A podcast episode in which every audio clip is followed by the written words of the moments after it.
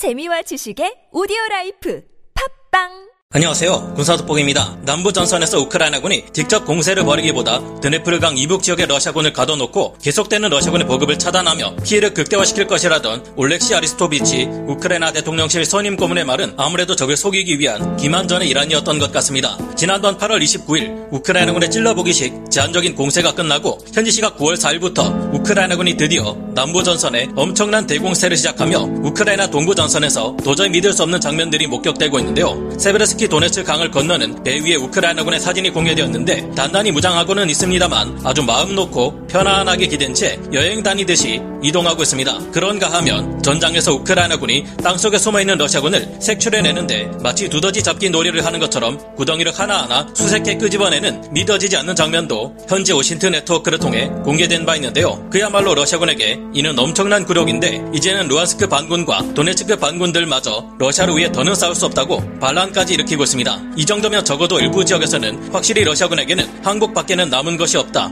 더 이상 저항이 불가능하다는 것을 알 수 있는데 역시나 드디어 러시아가 정말 오랜만에 협상하자는 제안을 해왔습니다. 러시아군이 전혀 예상치 못했던 9월 4일 이후 대공세에서 우크라이나군이 얼마나 압도적으로 밀고 내려갔길래 이런 상황까지 속출하는 것일까요? 이번에야말로 러시아의 크렘린은 지나친 과욕을 버리고 정당한 교전 협상을 제안한 걸까요? 전문가는 아니지만 해당 분야의 정보를 조사 정리했습니다. 본의 아니게 틀린 부분이 있을 수 있다는 점 양해해 주시면 주시면 감사하겠습니다. 여러 오신트 보도들이 내놓는 우크라이나 정보에 의하면 현지 시각 9월 4일 저녁 7시부터 엄청난 대규모 포병 지원을 받으며 우크라이나군의 대규모 기동부대가 5개 축선을 향해 전격적인 대공세에 들어갔다고 합니다. 불과 이틀 전 올렉시 아리스토비치 우크라이나 대통령실 선임 고문이 남부 헤르손 전선에서는 우크라이나가 러시아군의 보급을 완전히 말려버리고 모두 항복할 수밖에 없게끔 만들겠다고 한 것과는 정반대 행동을 벌인 것인데요. 역시나 지금까지처럼 우크라이나군이 후방의 탄약고나 핵심 지휘 지휘부, 물류 거점 등에 대한 정밀 포격만 퍼부을 것이라 예상하고 있던 러시아군 방어부대들은 생각지도 못한 우크라이나군의 거대한 공세가 갑자기 밀려 들어오자 크게 당황하고 있으며 곳곳에서 방어선이 완전히 무너져 내리고 있습니다. 우크라이나 현장 상황을 전하는 스푸트니크 아토뉴스 트위터 계정에서는 우크라이나군이 헤르손 지역으로 진격해 적을 퇴각시키고 토미나 발카 마을을 떠나겠다고 알렸는데요. 뿐만 아니라 헤르손 서북부에 위치한 M14 고속도로 축선 헤르손 북부의 스키드 내 노바카오프카 북부에서 우크라이나군이 얼마 전 돌파구를 때렸던 스키 슈타복, 노바카우프카 북동부, 노바라이스크 다섯 개 방면으로 맹렬한 진격을 시작했습니다. 이 다섯 개 방면에 인접해 있는 주요 도시들과 정착촌에는 각각 우크라이나군 두세 개 여단 병력이 투입되어 빈틈없이 싹쓸이 되고 있는데요. 지난 8월 29일 공세 때는 우크라이나군 측에서도 전차 다섯 대가 파괴되는 등 약간의 피해가 있었지만 지금의 공세에서는 아직 그런 보고조차 없습니다. 이처럼 러시아군의 방어선이 우후죽순으로 밀려나는 이유는 생각보다 더욱 러시아군의 방어 체계가 허술하기 때문인 것으로 분석되고 있는데요. 여러 OSINT 전문가들에 의한 분석 결과 현 현재 헤르손 전선 드네프르강 이북에 러시아군 방어 진지는 1차 저지선만 존재하고 그 이후 2차 방어선, 3차 방어선 같은 흔한 개념이 적용되지 못하고 있다고 합니다. 러시아군의 장비 및 병력 부족이 결국 이 같은 사태를 낳은 것으로 파악되고 있는데 이 지역은 전선의 길이만 160km 이를 정도로 넓은 지역이다 보니 어쩔 수 없는 현상인 듯합니다. 공세를 가하는 쪽에서는 제때 필요한 곳에 장비와 병력을 집중 배치할 수 있는 반면 정찰 여력이 크게 떨어지는 현재의 러시아군은 우크라이나군이 어디서 어떻게 들어올지 알 수 없으니 많지 도 않은 부실한 병력을 넓게 퍼뜨려 배치할 수밖에 없다 보니 남부전선 전체의 러시아군이 우크라이나군에 쉽게 밀려버릴 수밖에 없는 것인데요.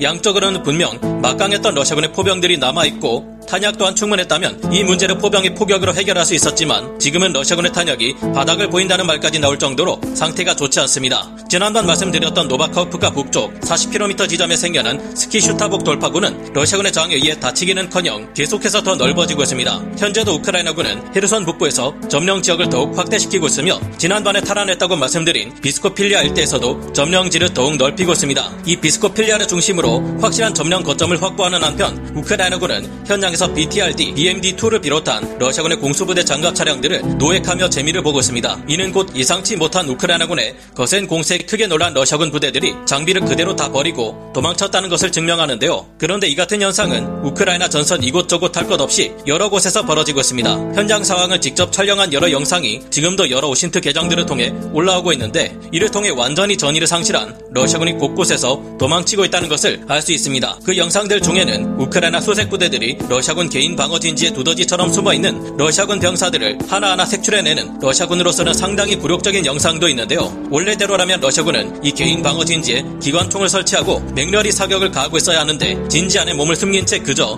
우크라이나군이 지나쳐 가기만을 바라고 있는 것입니다만 철저 수색으로 유명한 우크라이나군이 그럴 리가 없습니다. 우크라이나군은 숨어서 이 방어 진지 주변에 유탄을 쏘아가며 뛰쳐나오는 러시아군을 한 명도 빠뜨리지 않고 포로로 잡아들이고 있는데요. 남부 헤르손 전선의 러시아군은 이미 오래전부터 계속 진행되어 왔던 우크라이나군의 후방 공격으로 탄약은 물론 식량, 식수마저 모두 사라져버렸고 특히 얼마 전 8월 29일의 깜짝 공세에서 남은 물자나 탄약마저 모두 써버렸기에 지금과 같은 사태가 속출하는 것으로 분석되고 있습니다. 그러나 이런 상황은 남부 전선뿐만 아니라 동부 돈바스 전선에서도 이어지고 있는데요. 현재 우크라이나군 공세 부대는 포파나야 방면으로 제24 기계화 여단이 진격하고 있고 세베로도네츠크 방향으로는 제93 기계화 여단이 진격하고 있습니다. 여기에 더해 103 영토 방위 여단이 세베르스키 도네츠 강에서 도하 작전을 성공시킨 후 리만 방면으로 진격하고 있고 그 후속 제대로 제54 기계화 여단이 진격하고 있는 상황입니다. 현재 주력 부대가 모두 빠져나간 이 돈바스 전역에서는 러시아 군을 불법 용병 집단인 바그너 그룹이 통제하고 있는데 막 나가는 이들의 통제와 지휘를 견디다 못한 도네츠크 반군과 루한스크 반군이 얼마 전부터 이들에게 강한 반기를 들고 있으며 일부 지역에서는 반란마저 일으키고 있는 상황입니다. 종합해보면 현재 우크라이나군의 주 공세가 이어지고 있는 남부 전선에서부터 동부 돈바스 전역 크림반도의 전역까지 모든 전선에서 러시아군은 도저히 저항할 여력 없이 갈수록 더욱 심각한 피해만 늘어나고 있는 상황입니다. 러시아군의 사태가 이처럼 최악을 달리자 결국 러시아의 수뇌부인 크렘린에서도 협상을 하자는 다급한 요청을 해왔습니다. 그러나 이들은 아직도 정신을 덜 차린 듯한데요. 현지 시각 9월 5일 드미트리 페스코프 러시아 대통령궁 대변인은 우크라이나 수도 키이우와 휴전 협상에 나설 준비가 되어 있다는 메시지를 전했습니다. 그는 러시아 국영 방송인 채널 1을 통해 블라디미르 푸틴 러시아 대통령이 볼로디미르 젤렌스키 우크라이나 대통령과